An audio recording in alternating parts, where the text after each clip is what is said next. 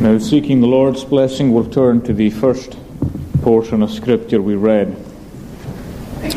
The book of Judges and chapter 13.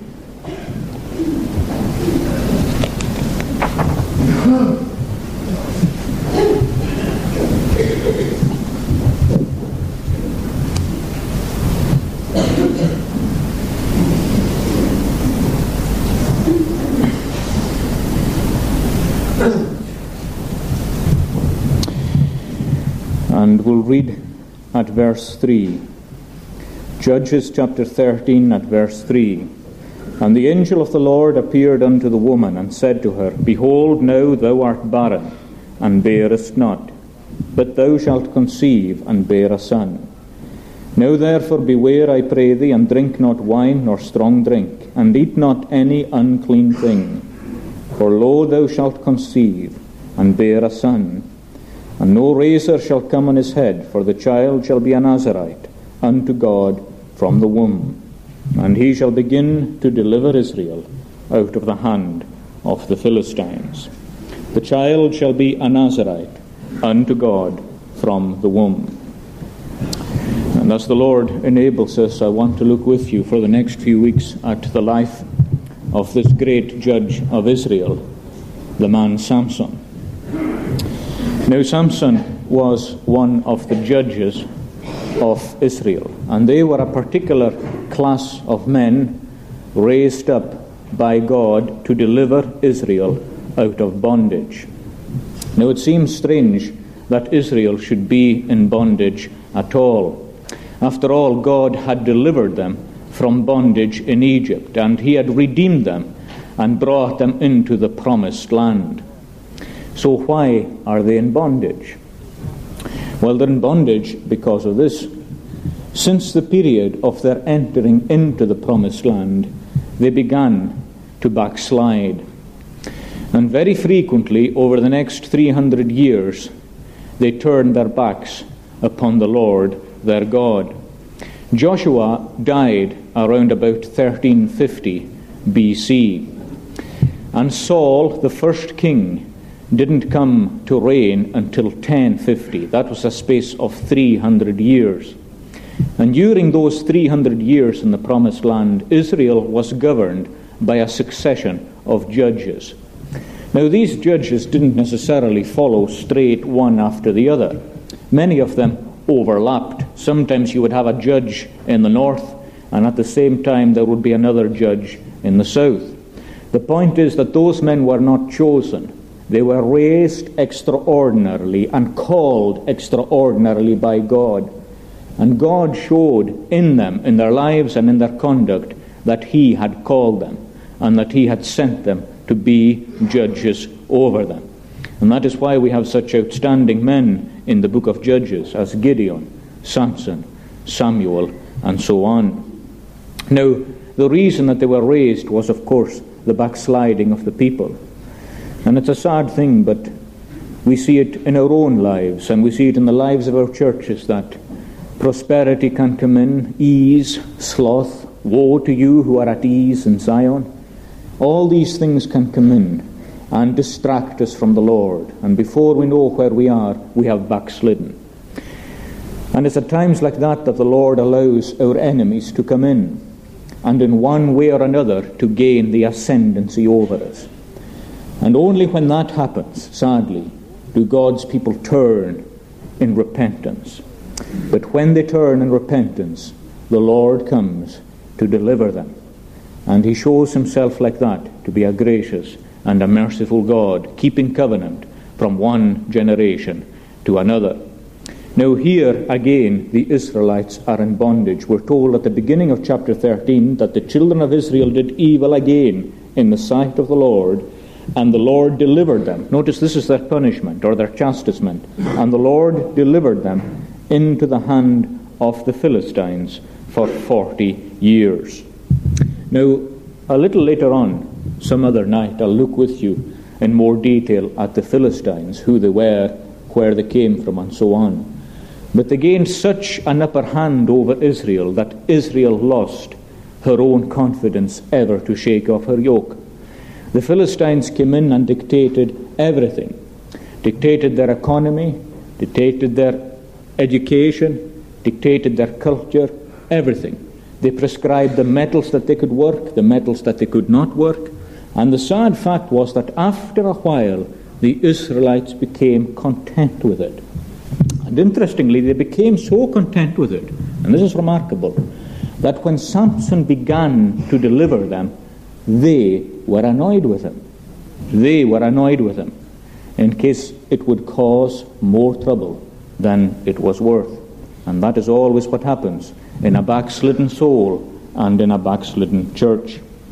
Now, Samson, of course, is known for his strength.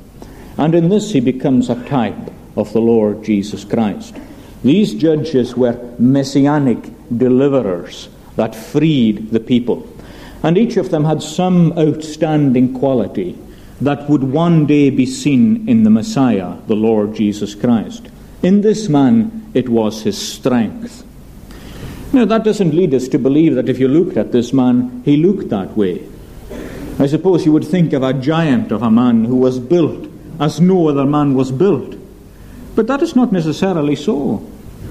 Samson's strength came from the Holy Spirit of God, and how clear that is going to become in his whole life. His strength came from God's Spirit. In fact, it is more than likely that looking at him, you would not think he was anything extraordinary at all.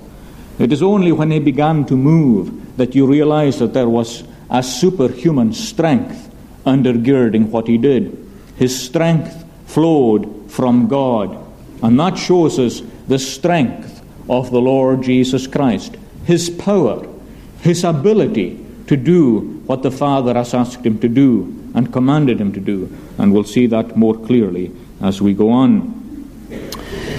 Now, in looking at Samson's life, before we do, I want to say one thing. I think personally that, like Joseph and like many others, Samson is grievously misunderstood and misrepresented. In fact, I have read some comments on this man that I would rather I had never read at all. And I think they're all based on a complete misunderstanding of what the Word of God actually says about this man. You remember that he is included in Hebrews 11 as a great champion of the faith. Now, in Hebrews 11, little people like some of us can't manage to get our way in there at all.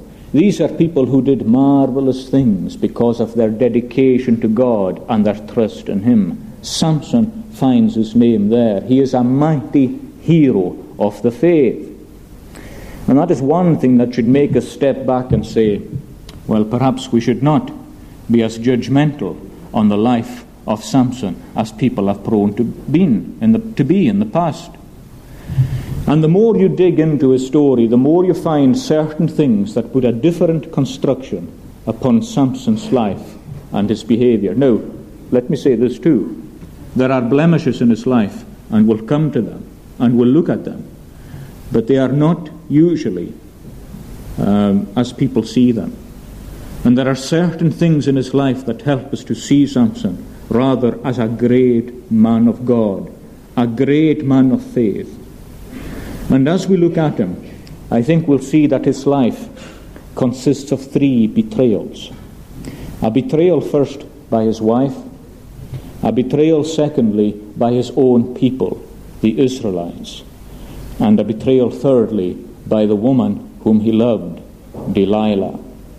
And in these three betrayals, the messianic deliverer of Israel is handed over to the enemy. But in the hour of his greatest scorn, just when he is held up as an object of contempt, then he turns the tables and he brings defeat unto the enemy of Israel and he causes Israel to triumph. And all these things are messianic or they are Christ like, and we'll see them as we go on. So this man is heroic in his life and he is heroic in his death. Now, I want to begin tonight by looking with you at the first 30 years of his life because, interestingly, like the Saviour, Samson spent nearly 30 years in obscurity before the Holy Spirit came upon him in a particular way. But during those 30 years, you'd have noticed immediately that there was something distinctive about this man. For one thing, his hair had never been cut, and that immediately marked him out from all other individuals. No razor had ever touched his head, because this man, we're told, was a Nazarite. And the angel said that to his mother right from the beginning. No razor, verse 5, shall come upon his head, for the child shall be a Nazarite unto God from the womb. Now, the first thing to understand is this what is meant by a Nazarite? What is a Nazarite? Well, a Nazarite was someone who was devoted to a particular service for God. In fact, the word Nazir means separated. So a Nazarite is someone who was set aside for God in a marked, obvious, open, and distinctive way, set aside for the service of God. This word is not the same as the word Nazarene. Christ was called a Nazarene. That is a different word entirely. It means someone from Nazareth. This is a Nazarite. And that is a man who was set aside for the service of God. Now there was three marks of the Nazarite. And we have them in Numbers chapter 6. You don't need to refer to it. Perhaps you can read it later. But there are three marks of a Nazarite. And the first involved his hair. While a man was a Nazarite, his hair was not to be cut. Now, some people could be a Nazarite for a period of time, say for a few months. Others were Nazarites for life. In fact, there are only two of them in the Old Testament Samson and Samuel. But a Nazarite was not to have his hair cut. In other words, his head was to be covered. Now, in the Bible, a covered head is a sign of being under authority. To have your head covered is to be under authority. Now, we're used to that in the church simply because the women are commanded to have their heads covered in the assemblies. We know that from 1 Corinthians 11. Paul was writing there to the Corinthian church, and he was dealing with all kinds of disorders in the church to do with speaking in tongues and the way the Lord's Supper was administered. Another disorder in the same chapter as the Lord's Supper was this that some women, following the emancipation movement of the time, were taking off the coverings in the assembly of God's house. And some were even taking off the covering in order to rise and to prophesy or to pray. Now, of course, removing the covering was done by them to make it easier for them to speak or to speak more authoritatively. That covering was not a veil. Some people speak of it as a veil. It was not a veil at all. The people in Corinth, the women in Corinth, were not veiled. It was just a shawl. Um, most people here, certainly the older people, will remember how most women used to wear a shawl. Well, that shawl they would put over their heads when they came into the assembly. But some were taking it off, especially if they were going to stand even to pray or to prophesy. Now, the apostle immediately comes in to rebuke this practice. And he rebukes it and says that it is a shame, he says, for a woman to pray or prophesy by uncovering their heads. No, he says, every woman should pray or prophesy with her head covered. If she is not covered, then let her hair be shorn or shaven because, he says, if it is a shame to have shorn or shaven hair, well, he says, so it is a shame to have uncovered hair in the assembly of God's house. And he even goes on to say this that it is an offense to the angels. In verse 10 of 1 Corinthians 11, he says this For this reason ought the woman to have power on her head because of the angels. Now, to have power on your head means a sign of authority. For this reason ought the woman to have a sign of authority on her head because of the angels. Why the angels? Because the angels are present in the church. And whether we realize it or not, they are present here tonight. And they are offended by disorder in the house of God. And one disorder that offends the angels is the uncovered head of the woman in the worship service, because it is a sign that speaks of rebellion. Now, I'm not saying for a moment that every woman with an uncovered head immediately um, or designs to be rebellious. Nonetheless, that is what it speaks of, and that is what the angels see. Why are the angels sensitive to that? Because they saw it in heaven. They saw the first rebelliousness ever in heaven, when Lucifer took off his own subjection to God and proclaimed himself equal. They saw that rebellion, and they do not like to see it in the assembly of God's house. And Paul goes on to say this. He says, Judge not in yourselves. He says, Does not even nature teach you that if a man have long hair, it is a shame unto him? But for a woman, her long hair or her hair is given to her for her glory. Now he says that it is a shame for a man to have long hair. And nature teaches it. Now, when the apostle uses the word nature like this, he doesn't mean custom. He doesn't say that our habits or our custom teaches us this. Whenever Paul uses the word nature in Romans and Corinthians, he's talking about the created order. The created order teaches us that if a man has long hair, it is a shame to him. But if a woman has it, it is a glory to her. And I'll give you an interesting fact. Right through the and that it speaks of vanity and weakness. But that long hair on a woman is something that beautifies and glorifies her. The only exception you can find to that in history, really, besides our modern culture, is the Spartan culture. In Sparta, the warriors cultivated long hair. Other than that, Paul says, it is deeply ingrained in us that long hair is a shame for a man. In other words, it's something in us that we have to be argued out of. It's a bit like atheism. No one's born an atheist. Everyone is born believing in God, but some people are argued into atheism. Well, it's like that with this. Most people have, all people have an innate sense that there is an effeminacy in long hair in a man, but you can be argued into disbelieving that, or you can be culturally conditioned into accepting it as something that does not matter. But it does. God says this as something that is in the created order, that's important. It doesn't say to the Corinthians, look, this is just something I'm telling you. As long as you do this in Corinth, that's all right. That's not his approach at all. He's saying that this belongs to the created order, that long hair for men is effeminate. Of course, there's one man in the scripture who's different. He cultivates long hair. That is David's son, Absalom. And in fact, he used to cut it at the end of every year and he used to weigh it. And that is a sign of his vanity. He used to be admired for his beauty and he used to cut his hair and he weighed it at the end of the year. Isn't it interesting what happened to that man? When he was riding on his horse, escaping from David, his hair was caught in the branches of the oak tree, and he dangled there on his hair.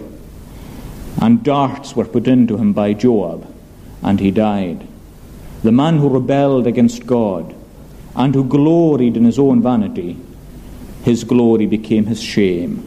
The very thing which he was cultivating against God's word and weighing in, weighing in his own pride and vanity was the thing which slew him and destroyed him. And how often it is that the very things we glory the most in in this world are the very things that destroy us and bring us to nothing before God. Now, that's Samson. That's uh, Absalom. But you'll notice here that Samson and every other Nazarite male is to grow their hair and they are not to cut it. Why? Because it is a symbol that they are dedicated to God. In other words, one look at this man should tell you that he is set aside into a position where he is serving God in a remarkable and in a special way. And he should not be ashamed of that hair because it speaks of his subjection to God. It's interesting that Paul says to the woman, he says that her long hair is her glory. When she wears distinctively feminine hair, it is her glory. And the same is true when she comes to the church with her head covered, that is a glory to her. And so it was true of the Nazarite that it was his glory to have his head covered with his long hair. It wasn't his shame, it was his glory. I'll tell you something interesting connected with that. The word um, Nazar, which means separate, also means crown. It also means crown. It's used to refer to the king's crown, and it's even used to refer to the high priest's headgear. That is a Nazar as well. It is their crown, their glory. The covering is their glory. And isn't it interesting that we're told in Revelation that when God's people reach heaven, they shall take their crowns and they shall cast them at the feet of the Lord Jesus Christ. We'll see what that means in a moment. So, this long hair means that he is subject to God. Now, there's one or two things about this hair. Samson had it in seven locks, seven distinct locks. In chapter 16 and in verse 13, you'll read that. Now, this is what Delilah says to Samson. Delilah said to Samson, chapter 16, verse 13, Hitherto thou hast mocked me and told me lies. Tell me wherewith thou mightest be bound. And he said to her, If you weave the seven locks of my head with the web. So she fastened it with the pin, and she said to him, The Philistines are upon you, Samson. Seven locks of the head. Now that means that these long tresses which he had were brought into seven distinct locks. What does that number seven tell us again? Well, it always speaks of completeness, it speaks of perfection. What that means is that Samson was completely consecrated to God, that he was yielded over to the service of the Almighty. How is a man like that? What makes a man unreserved in the service of God? Well, it is the Holy Spirit. And the sevenfold lock on his head speaks of the sevenfold Holy Spirit making him obedient to God. That is the significance of the thing. You'll remember that the Holy Spirit is often called the sevenfold Spirit or the seven spirits of God because he is perfect, he is complete, he is holy. That is the Spirit that came upon Samson and began to move him around 30 years of age. Even as it came down upon the Saviour and began to move him, so this Holy Spirit came down upon the Saviour, upon Samson, and consecrated him into the service of God. And that is what made him obedient. And isn't it a lovely thing to see in the life of any man, woman, or child a complete obedience to the Lord? Now I know that later on in Samson's life some discrepancies appear and there is a backsliding. Nonetheless, right throughout his life, we believe, he maintained this, and his life was an example of godliness and of uprightness. He was sevenfold in his consecration to God. One other thing about the hair is this when the Nazarite vow was finished, now a person took a Nazarite vow and he became a Nazarite for a certain period. When the vow was finished, he had to cut his hair completely. And he had to place it as an offering before God. Along with the peace offering, his hair had to be burnt up. Now that's a strange thing. Why does the hair have to be burnt up? Well, it is a kind of sacrifice. The length of hair represents the length of life of obedience that was yielded to God. That was the length and life of service that was given to the Almighty. Well, that is taken by the person and it is yielded up as a sacrifice, as much as to say, All that I did in that time was by thy grace and it was by thy power. It was not of myself. I did nothing of myself. I am able of myself to do nothing. That came from thee and the glory of it goes to thee, and it goes to thee alone, and therefore it is burnt up as an offering to God. It is presenting your life of service or your month of service or whatever it was to God, saying, To thee I did it, and by thy grace I did it. And that takes us, I think, to the crowns of Revelation. When the saints take their crowns, what are these crowns that they throw at the feet? Many a crown a believer gets in heaven. And he wears many a crown in heaven. But there's one that he wants off him. And what's that? The crown of his own service. The crown of what he did for the Lord. The crown of his works, of his prayers, of his goodness, of his charitable deeds, of his givings. He takes that crown and he casts it at the feet of the Saviour. Why?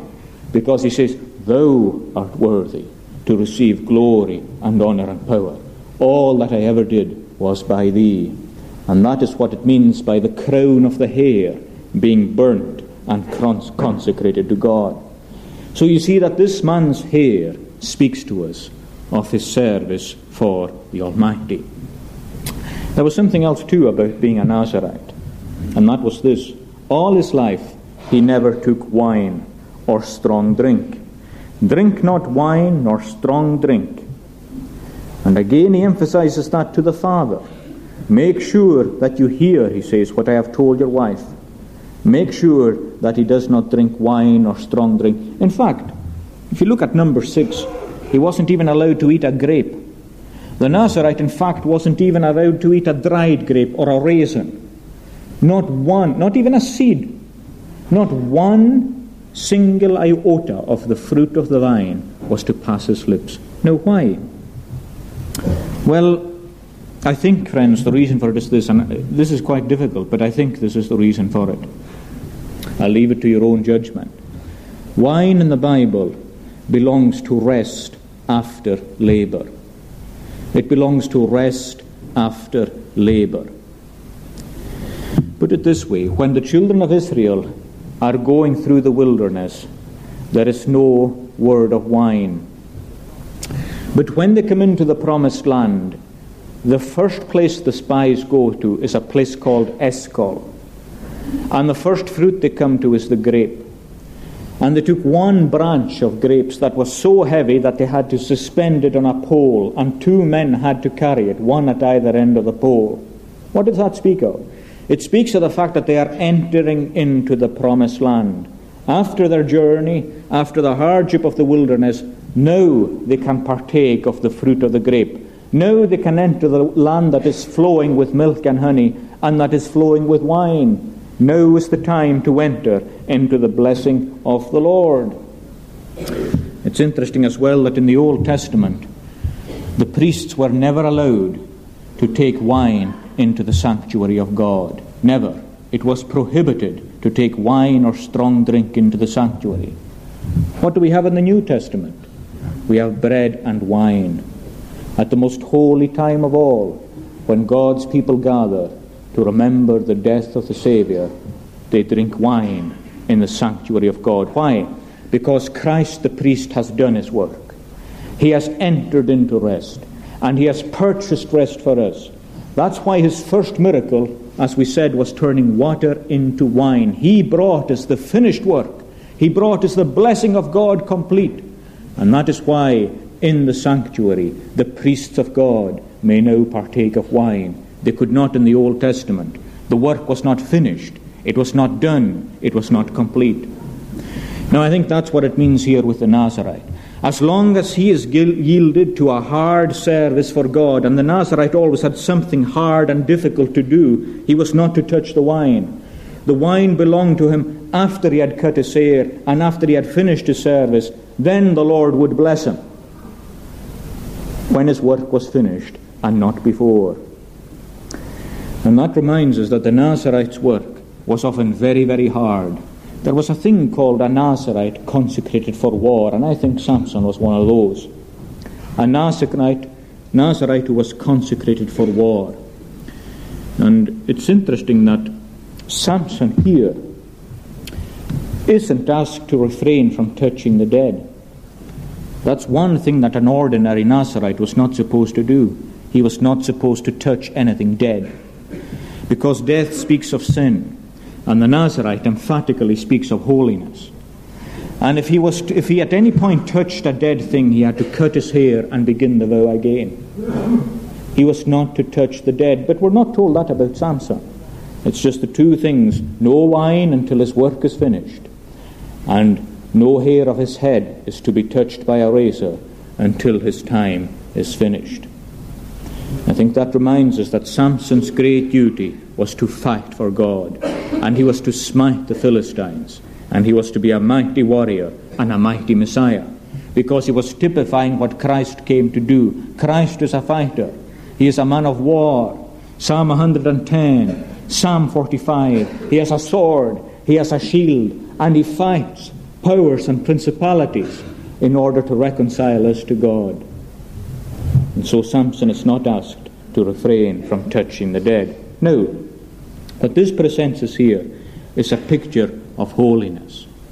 Samson is a man who, for 30 years of his life, walked in conspicuous holiness before God. And we can be sure that he was well trained to do that. Notice the way the parents are right throughout the chapter. They are good, they are God fearing. One man, one wife, as God intended it to be. So often at this time, people had numerous wives. This man has just one.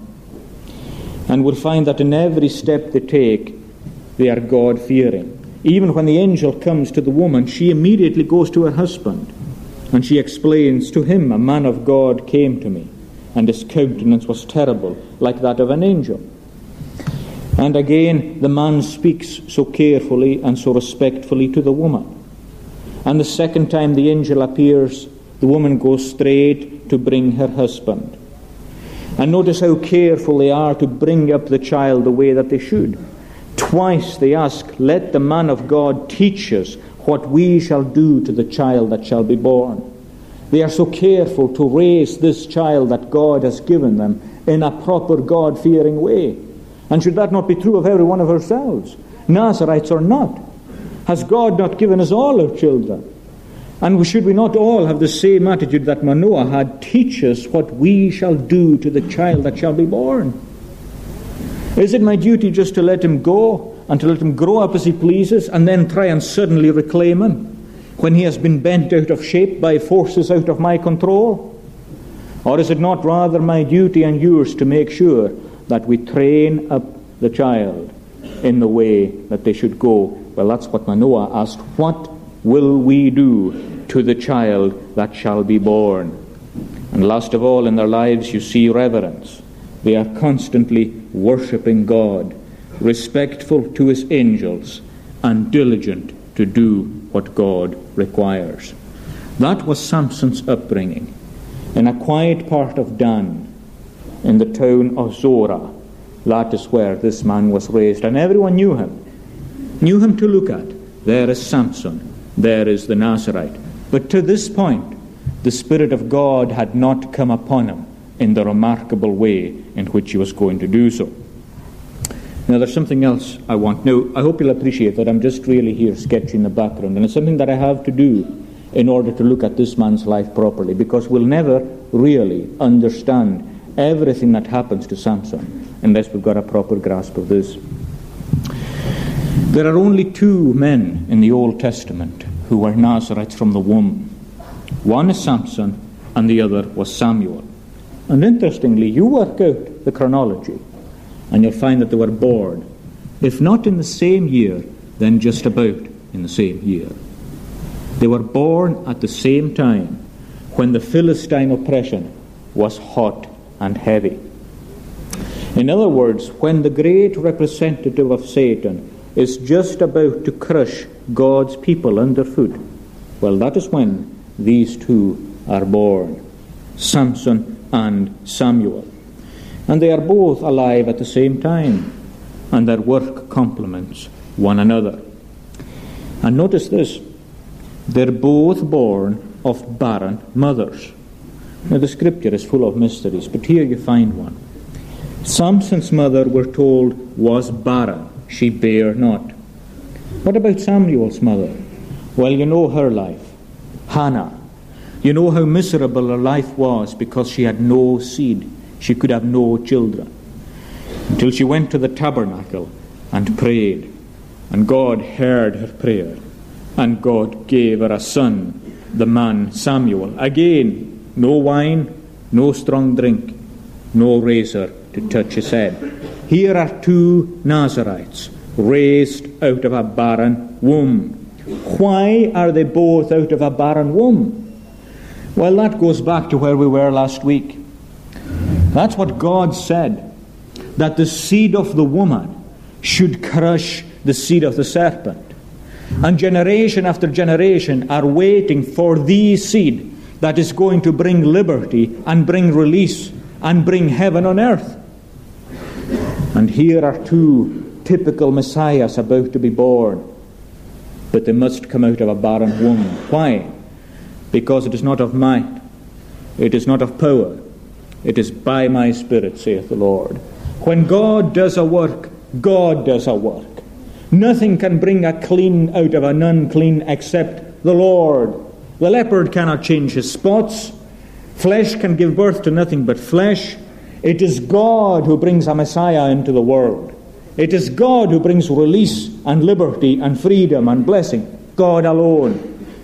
And that is why He comes in. It is by the word of power that these two are born. It is by God's word that Samson comes into the world, and it is by God's word that Samuel comes into the world.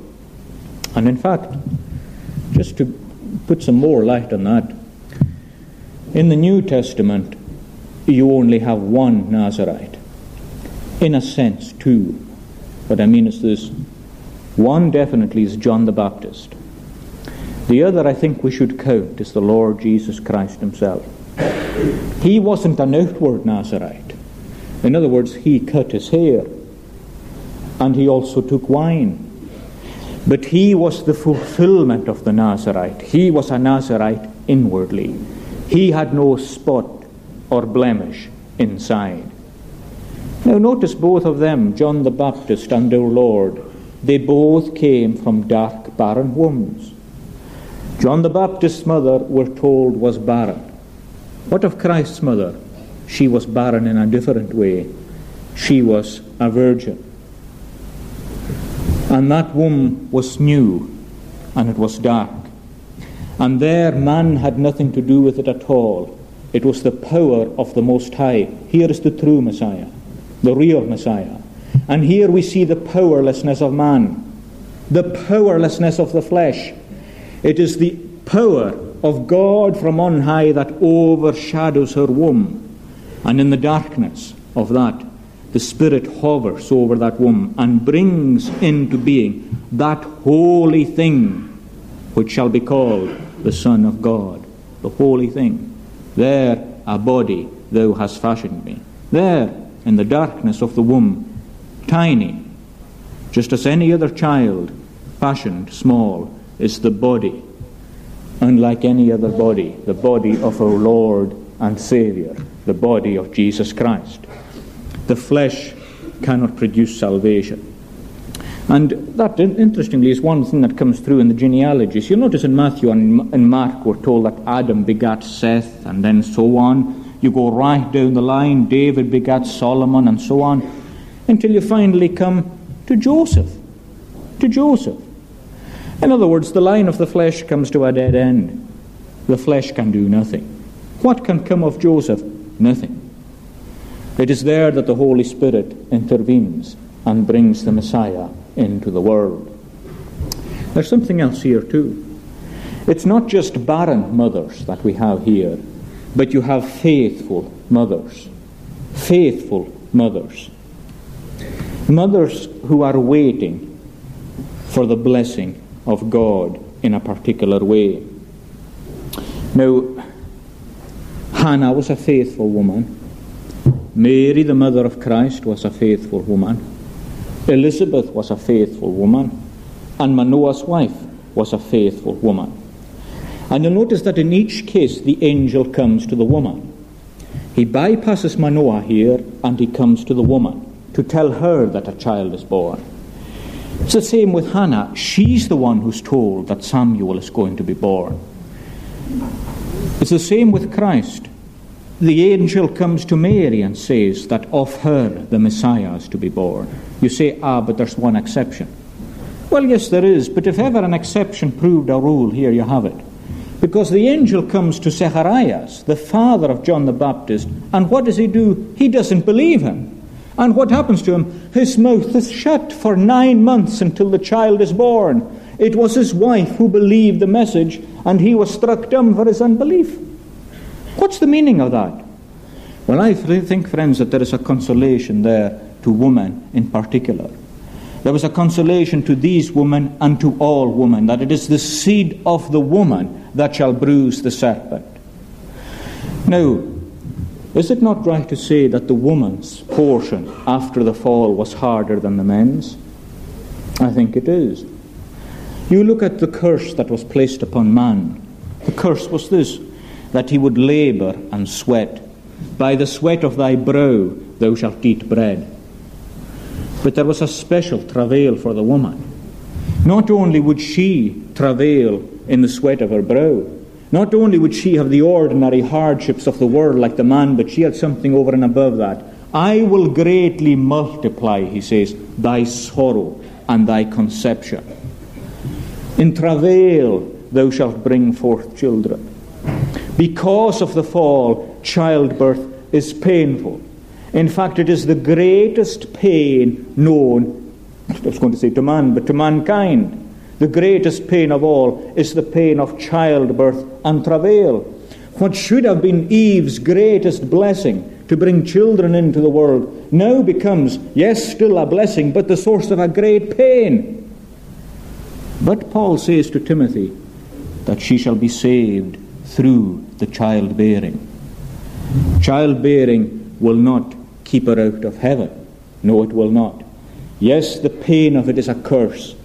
The pain of it is a reminder of her sin when she was first to take the fruit. And when she deceived her husband into taking the fruit, the pain reminds her of that. But she shall be saved through it. And ever since the woman's portion has been hard. And you look back over the history of the world, and you will find that the woman's portion has been hard. And how tender God is here in drawing near to the woman and in giving the message to the woman and saying redemption is through the woman and redemption is for the woman. In other words, women are brought into the kingdom and themselves released from the pain and from the bondage. And they have this joy of knowing that the Messiah has come to free them also. And friends, whatever our situation, whether we be bond or free, whether we be male or female, whether we, whatever, Christ came to set us truly free and to give us spiritual life. And that is what is brought home here that God is at work and He is reversing the serpent's work and He is planting His own work and His own kingdom. The seed of the woman shall destroy the serpent. And here is a child who is sent from God. Now, Suddenly, at around 30 years of age, something happens in Samson's life, and I'll leave you with this. We're told in verse 24 that the woman bare a son and called his name Samson. And the child grew, and the Lord blessed him. Now, again, just by the way, that's interesting because the same thing is said of Samuel, it's said of John the Baptist, and it's said of the Lord Jesus Christ. The same thing, that the child grew and the Lord blessed him. And then, at 30 years of age, the Spirit of the Lord began to move him at times in the camp of Dan between Zorah and Eshtaol. And so begins the most remarkable, one of the most remarkable life and careers in the Old Testament. This man, with seven locks of long hair, with a superhuman strength, begins to do the work of a Messiah. And when he does, all the Philistines will know about it. May the Lord bless his own word to us. Let us pray. Our gracious and eternal God, do thou teach us to bear in mind that we are all to be consecrated to thee, and that we are all to be Nazarites, for without holiness no man shall see the Lord. And help us to give ourselves as a living sacrifice, for that is our reasonable service. And now enable us to sing thy praise and to be thankful for the one who is the true Messiah, who was a Nazarite inwardly, and who remained without spot and blemish, and who did not begin to deliver us, but who us altogether delivered us from the curse of the law and from the power of the serpent. For we pray in his name. Amen.